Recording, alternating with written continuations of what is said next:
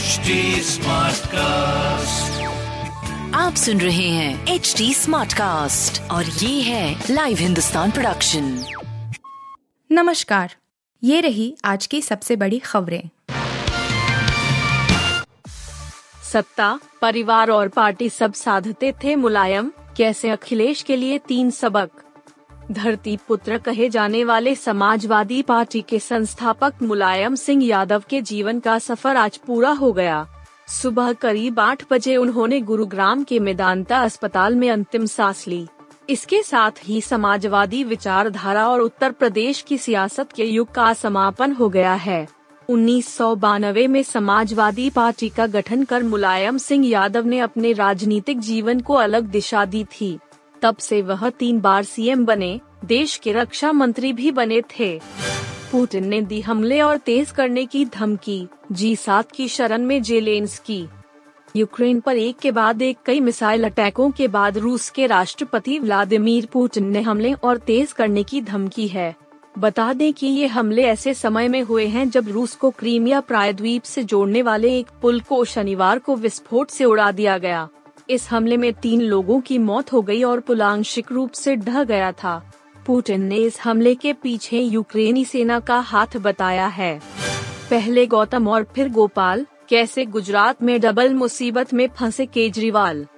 गुजरात विधानसभा चुनाव को लेकर आक्रामक तरीके से प्रचार प्रसार में जुटी आम आदमी पार्टी। आप अपने ही नेताओं के सेल्फ गोल से घिर गई है। पहले दिल्ली के पूर्व मंत्री राजेंद्र पाल गौतम के विवादित शपथ से पार्टी के लिए मुश्किलें खड़ी हुई तो अब गुजरात में पार्टी के मुखिया गोपाल इटालिया के मुँह से पीएम मोदी के लिए निकले शब्दों ने बीजेपी को नया हथियार दे दिया है। पीएम मोदी को नीच कहने वाला इटालिया का वीडियो वायरल होने के बाद भाजपा ने इसे बड़ा मुद्दा बना दिया। बीजेपी सांसद प्रवेश वर्मा पर कसेगा शिकंजा? नफरती भाषण को लेकर फर दर्ज दिल्ली पुलिस ने राजधानी के सुंदरनगरी इलाके में 25 वर्षीय मनीष की निर्मम हत्या के विरोध में रविवार को दिलशाद गार्डन में हुए एक कार्यक्रम विराट हिंदू सभा के आयोजकों के खिलाफ एफआईआर दर्ज कर ली है। ऐसा आरोप है कि इस कार्यक्रम में कुछ वक्ताओं ने कथित तौर पर नफरती और भड़काऊ भाषण दिए थे। डीसीपी शाहद्रा आर सत्य सुंदरम ने कहा कि पुलिस से अनुमति न लेने के लिए भारतीय दंड संहिता की धारा एक लोक सेवक द्वारा विधिवत प्रख्यापित आदेश की अवज्ञा के तहत आयोजकों के खिलाफ एक एफ़ दर्ज की गई है। वार्म अप मैच खत्म होते ही बैट लेकर मैदान पर उतरे विराट के एल, जाने वजह टीम इंडिया ने टी वर्ल्ड कप 2022 की तैयारियों के तहत अपना पहला वार्म अप मैच सोमवार को वेस्टर्न ऑस्ट्रेलिया के खिलाफ खेला और यह मैच पर्थ में खेला गया। भारत ने यह मैच तेरह रनों से अपने नाम कर लिया।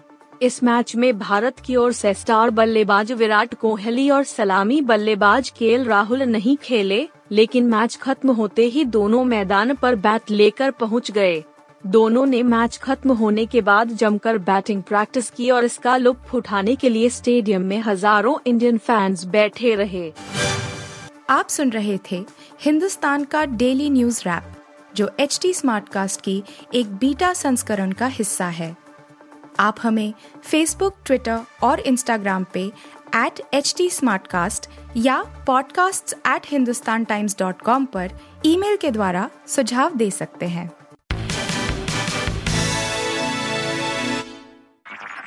आप सुन रहे हैं एच डी स्मार्ट कास्ट और ये था live Hindustan production smart Smartcast.